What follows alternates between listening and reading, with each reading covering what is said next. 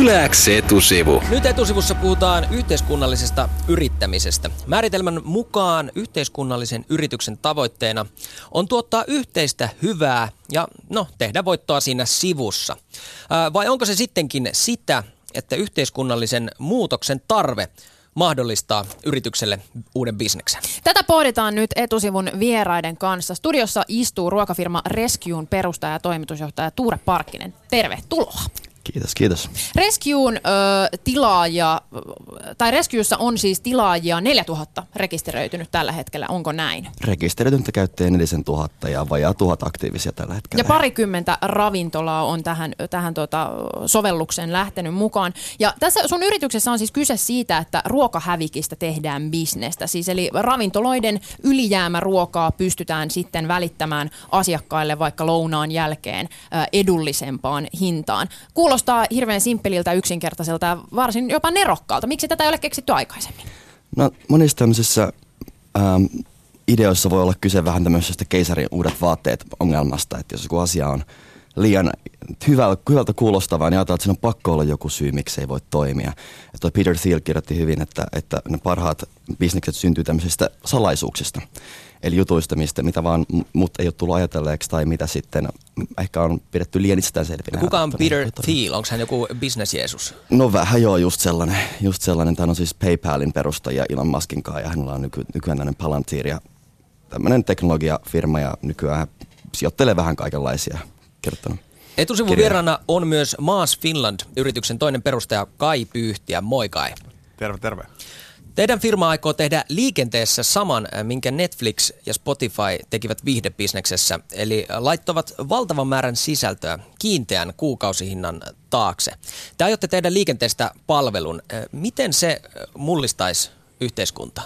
No monella tapaa. että ensinnäkin liikkuminen tänä päivänä on hirveän vaikeaa. Et vaikka meillä on hyvä julkinen liikenne, niin se vaatii ihmisiltä vielä tällä hetkellä tosi monenlaisia asioita, aikataulujen selvittämistä ja lippujen ostamista erikseen.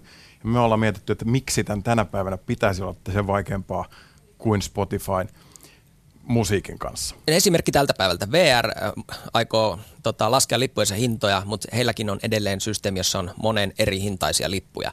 Miten se esimerkiksi tähän palveluun vaikuttaisi teidän tämä Maas Finland? No meidän ajatus, että me tehdään kuluttajan ihmisten elämästä helpompaa. Me hoidetaan ne hankalat jutut siellä taustalla. Te käytätte yhdestä simppelistä applikaatiosta kaikkea liikkumista. Me hoidetaan sitten muut jutut siellä taustalla. Että me hanskataan se puoli.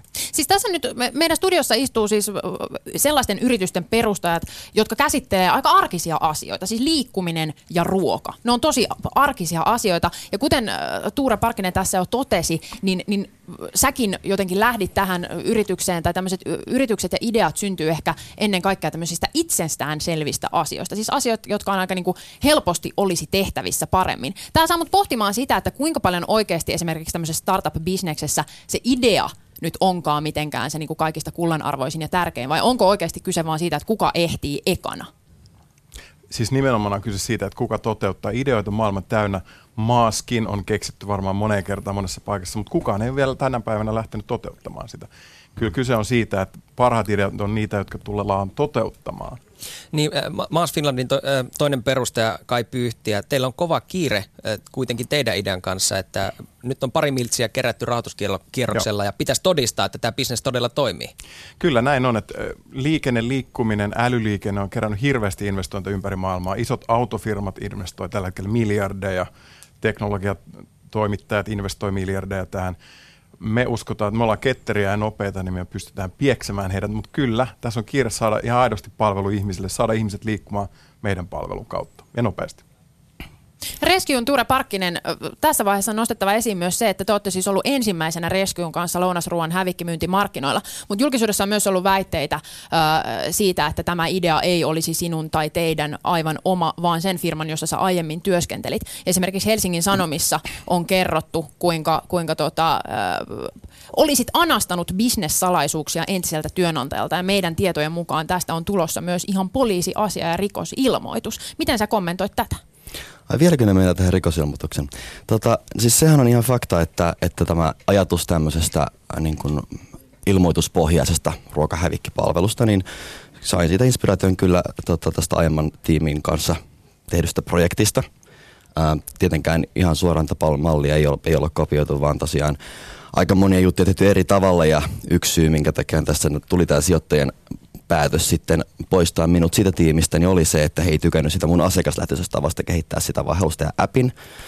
Ja ajattelin, että appi sitten jotenkin maagisesti ratkaisee asiat. Mä itse uskon enemmän siihen, että, että kehitetään tämmöisiä markkinatehostavia palveluita niin asiakkaiden kanssa ja katsotaan mikä toimii ja mitä he haluaa käyttää. Ja tosiaan niin kuin, Uh, mitään siis NDAta meillä ei ollut. En mene väittämään, niin kuin, että olisin tässä ollut täysin niin kuin mikään niin kuin moraalinen enkeli tässä. Oli vaikeita päätöksiä mullekin, ja, ja tota, ja, mutta, mutta mä koen, että silloin kun toiset tekee asioita huonosti ja mun kykyihin sinne hengissä uskota tehdä asioita, niin sitten mulla on oikeus tarjota vaihtoehtoja, että miten asiat voi tehdä paremmin. Syntyykö sit sun mielestä mitään ristiriitaa just siinä, että sä itse sanot, että sä et ole mikään niinku moraalinen enkeli tai niinku välttämättä toiminut minkään niinku, mm. äh, käytöksen kultaisen kirjan mukaisesti, mutta silti sun yritys toimii ja, ja niinku pohjaa toimintansa siihen, että se on eettinen tai että se on yhteiskunnallisesti äh, jotenkin vastuullinen, eli että se tarjoaa ruokahävi, ruokahävikin pienentävää toimintaa? Siis et, onko siinä mitään ristiriitaa vai koet sä edes olevasi jotenkin yhteiskunnallisesti vastuullinen toimija?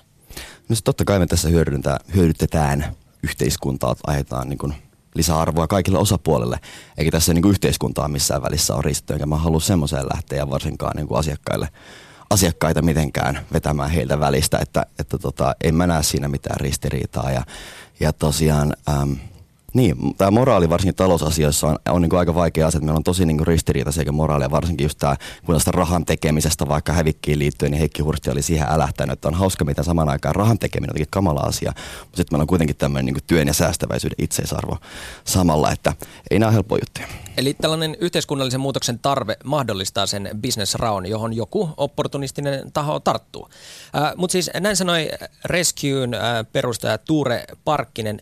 Meillä on myös Maas Finlandin toinen perustaja Kai Pyyhtiä täällä studiossa ja, ja tota, mä mietin sitä, että onko tämä näin kovaa peliä startup-skenessä, että niin ideoista taistellaan ja nostetaan jopa rikosilmoituksia ja kuten Maas Finlandin kohdalla, niin isot miljardifirmat maailmalla – puskee samaa ideaa, että te pienenä yritätte taistella vastaan. Kuinka kovaa peliä toi on?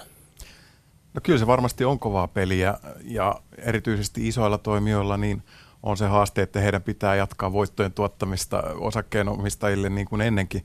Mutta sitten toisaalta tulee uudenlaisia yrittämisen muotoja, eli tulee vertaistaloutta, jakamistaloutta ja, ja nyt aika on kypsä, eli teknologia-alustat esimerkiksi mahdollistaa sen, että ihmiset voi ihan eri lailla lähteä – yrittämään. Me tullaan muun muassa tarjoamaan liikkumisen lisäksi jossain vaiheessa tämmöinen alusta uudenlaisille yrittäjille. Eli meidän kautta me voi alkaa tarjoamaan vaikkapa viihdepalveluita tai ruokapalveluita tai Rescue voisi olla meidän palvelumme kautta tarjoamassa omia palveluitaan meidän asiakkaille. Eli sitten puhutaan tämmöisestä platform-bisneksestä. Eli uudenlaiset yrittämisen mallit mikä, mikä teitä ajaa? Onko se joku ideologia vai onko se raha? Ei, kyllä siinä on muutama asia se on lähtenyt siitä ehkä omasta tarpeesta eniten, että liikkuminen on tuntunut tosiaan hankalalta, niin kuin sanoin. Ja tällä hetkellähän se vaihtoehto on ollut se oma auto. Ja se on tosi hieno palvelu, lupaus, että se auto uskollisesti odottaa sinua se pihassa ja sitten se kuljettaa sinut ovelta ovelle, täällä joku halusi ovelta ovelle palvelua, niin mekin tullaan tekemään. Ja sitten se odottaa siellä määrän päässä sinua uskollisesti, mutta kun sitä autoa seisotetaan 96 prosenttia ajasta – niin onhan se aika kallista. Niin kyllä me ollaan mietitty, että eikö tähän nyt ole joku tehokkaampi tapa.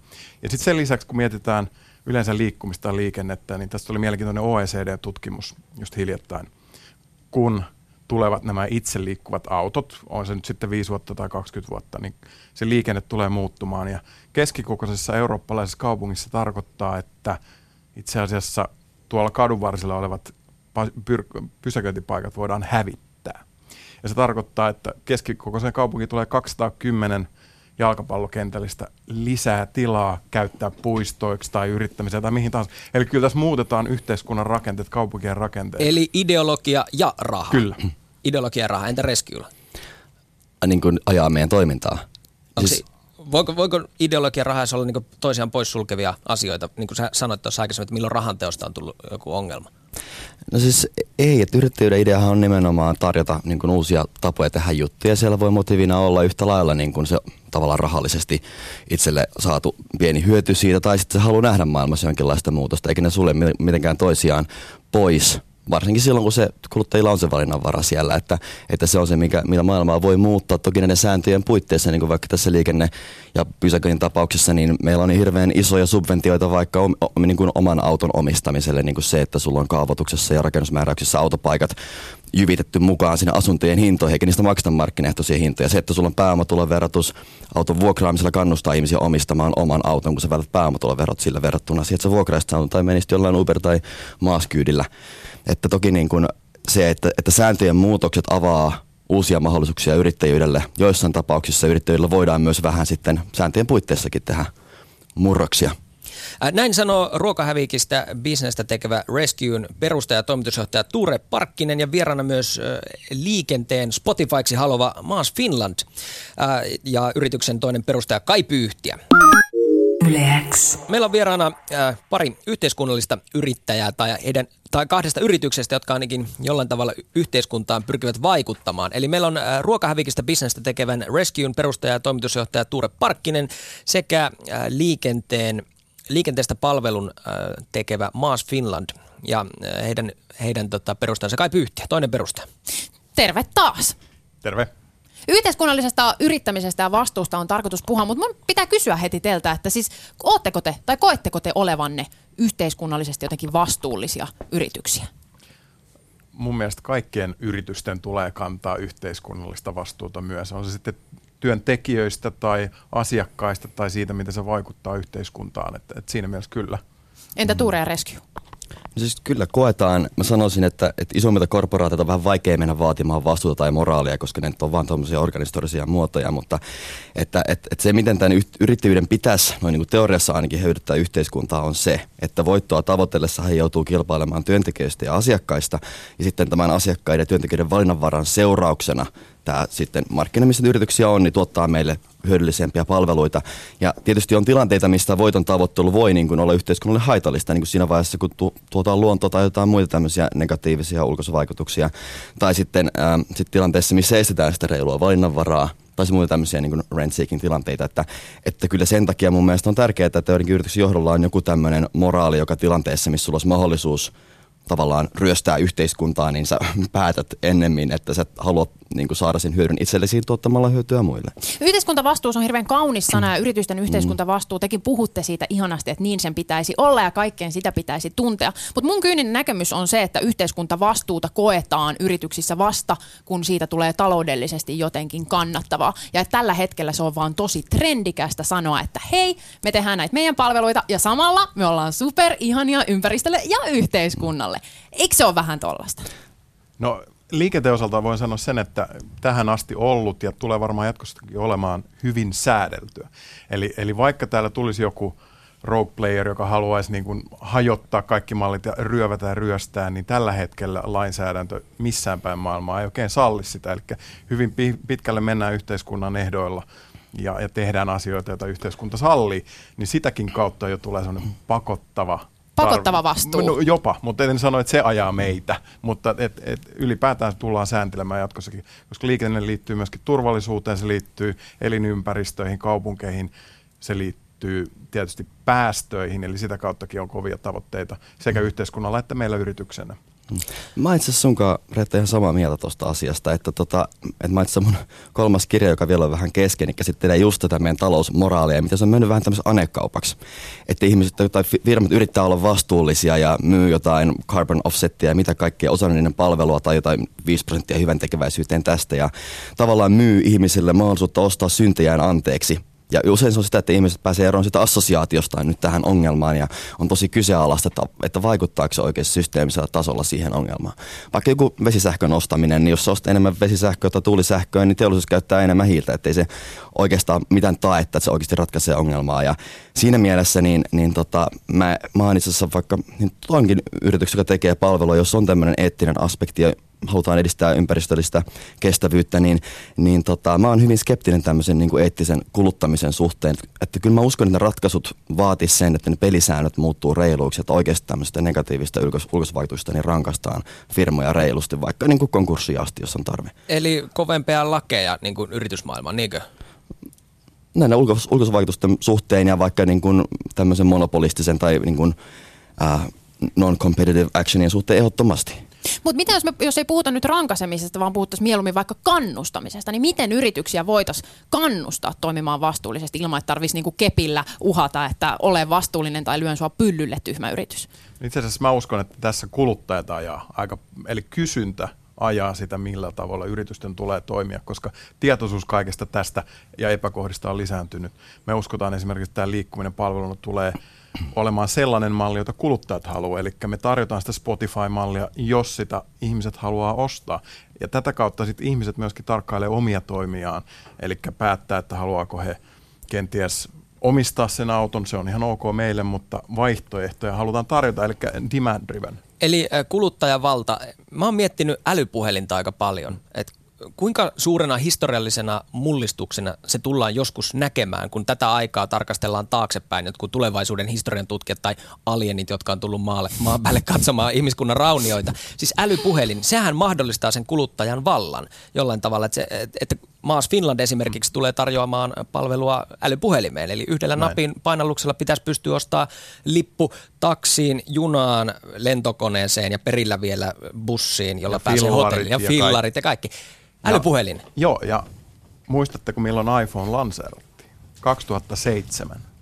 Siitä on alle 10 vuotta ja se on mullistanut käytännössä, miten yhteiskunnat nykyään rakentuu ja elää ja kuluttaa ja miten ihmiset käyttäytyy. nämä hypyt siinä, miten yhteiskunta tulee muuttuu, tulee tosi iso ja älypuhelin, kyllä se on yksi tosi kova drive. Niin, oliko tämä niin mahdollista edes ennen oikeastaan älypuhelinta tällainen niin yhteiskunnallisten aspektien huomioon ottaminen yrittämisessä? No, kyllähän tämä niin mobiiliteknologia ja internet niin totta kai tehostaa kuluttajien valintaa. Ja mäkin uskon tämmöisissä kuluttaja itselleen tärkeissä asioissa kuluttajien valintaa, mutta kun puhutaan tämmöisestä vaikka ympäristöllisistä ulkoisuvaikutuksista, niin se ongelma on just siinä, että se yrityksellä on intressi tehdä se vaan, jos saa sitä hyötyä, ja yleensä se kannustaa silloin firmaa tämmöiseen viherpesuun, eli tehdään tämmöisiä symbolisesti merkittäviä asioita, vaikka eliminoidaan muovipusseja, vaikka se nyt oikeasti ei olisi isossa mittakaavassa se merkittävin asia. Mitä taas tulee tähän kannustamiseen, niin olen sitä mieltä, että voittoa tavoittelevien yritysten tavallaan tukeminen tai subventointi, niin siinä on aina isoja vaaroja. Ehkä olin esimerkki just tämä niin kuin tuulivoiman syöttötariffi. vaikka tuulivoima on hieno asia, pitäisi niin kuin edistää sen käyttöä, missä sillä ei ole ympäristöhaittoja semmoisella alueella, niin sitten tulee just tämä, että, että sitten niin kuin käytetään enemmän öljyä niiden tuulivoiman lapojen sulattamiseen, että saadaan tehtyä sitä subventoitua kalliimmalla myytävää tota, tuulivoimaa ja sitten kerätään ihan valtavia niin kuin voittoja pääomasijoitusyhtiöihin, jotka on taattu tuotat kymmeneksi vuodeksi. Että tavallaan aina ennemmin mieluummin haitoille se oikea hinta, jolloin sitten voidaan markkinoilla päättää reilusti, mikä sen jälkeen on niistä kestävistä vaihtoehdoista se tehokkain, ilman että sitten sitä kautta voidaan sitten ryöstää vero, niin kuin verorahoja yksityisiin taskuihin, niin kuin monesti näissä tavallaan tukemisvaihtoehdoissa voi tehdä. Ja sitten kyllä siihen kuluttajapuolellekin liittyy se, että vaikka sanon, että, että se mitä kuluttajat haluaa, niin mm. niin sitä täytyy tarjota niin se auto on tällä hetkellä vähän liian helppo. Eli meidänkin täytyy tarjota jotain parempaa kuin oma auto, jotta ihmiset vaihtaa. Me ollaan laiskoja me ihmiset. Studiossa siis Rescue-firman perustaja ja toimitusjohtaja Tuure Parkkinen sekä Maas Finlandista yrityksen toinen perustaja Kai Pyyhtiä. Kiitos kun olette ollut tänään meidän vieraana, mutta mä haluan vielä kysyä teiltä sitä, että kun te molemmat kuitenkin teidän uudet yritykset ratsastaa jonkinlaisella yhteiskunnallisuudella ja jonkinlaisella ekologisuudella ja jonkinlaisella tämmöisellä paremmalla maailmalla, niin sanokaapa yhdet asiat teidän yrityksen toiminnasta, mitkä ei, ei ihan täytä semmoisen yhteiskunnallisen vastuun toiminnan niin kuin, ää, kriteerejä. Mitä te teette huonosti? Mitä pitäisi parantaa? Vai Täs... oletteko niin puhtoisia enkeleitä, että nyt vaan katselette kattoon tai kenkienne kärkiin, ettekä keksi mitään? No me ollaan kuusi viikkoa tässä toimintaa pyöritetty, toivottavasti ei ihan hirveitä virheitä olla tehty. Mutta mikä tulee esimerkiksi itse liikkuviin autoihin, eli älyautoihin tai autonomous vehicles, niin on ennustettu, että se lisää niiden autojen määrää liikenteessä joka on vähän paradoksaalista. Se on tehokkaampaa se liikenne, sen pitäisi tietysti olla vähempi päästöistä, jotta päästään näihin ympäristötavoitteisiin. Että kyllä sitä pitää tarkkailla, että, että jos me liikutetaan ihmisiä enemmän ja koko ajan paremmin, niin lisääntyykö liikenne? Se on se yksi. Sieltä tuli hieno synnin tunnustus. Entä Tuure Parkkinen? Pahan pistit. Tota, semmoinen, mitä, mitä monia meidän käyttäjiä on vähän huolestuttanut, on noin niin takeaway-pakkaukset, mitä me käytetään, tai siis mitä me asiakkaat käyttävät, että me toimitetaan osalle meidän takeaway-pakkauksia, mitkä sitten on kompostoituvia ja kierrätettyjä viimeisen päälle, mutta sitten ei ole kaikille niitä väkisin tyrkytetty, että sitten osa on häirinnyt se, että sitä käytetään muovi, muovipakkauksia. Ja tämä nyt on mun mielestä on vähän tämmöinen symbolinen ongelma, mikä nyt on ihan ymmärrettävä huolenaihe, koska tavallaan kyllähän nykyjärjestelmässä muovi palaa aika puhtaasti, mutta toki öljyä niihin on käytetty energiaa menee, mutta sanoisin, että ei niin paljon kuin siihen turhan ruoan tuottamiseen, mitä tässä nyt ollaan ensisijaisesti pelastamassa. Saatiinpa teistäkin mm. synnit puserrettua ulos. Kiitos vierailusta Ture Parkkinen ja Kai Pyyhtiä.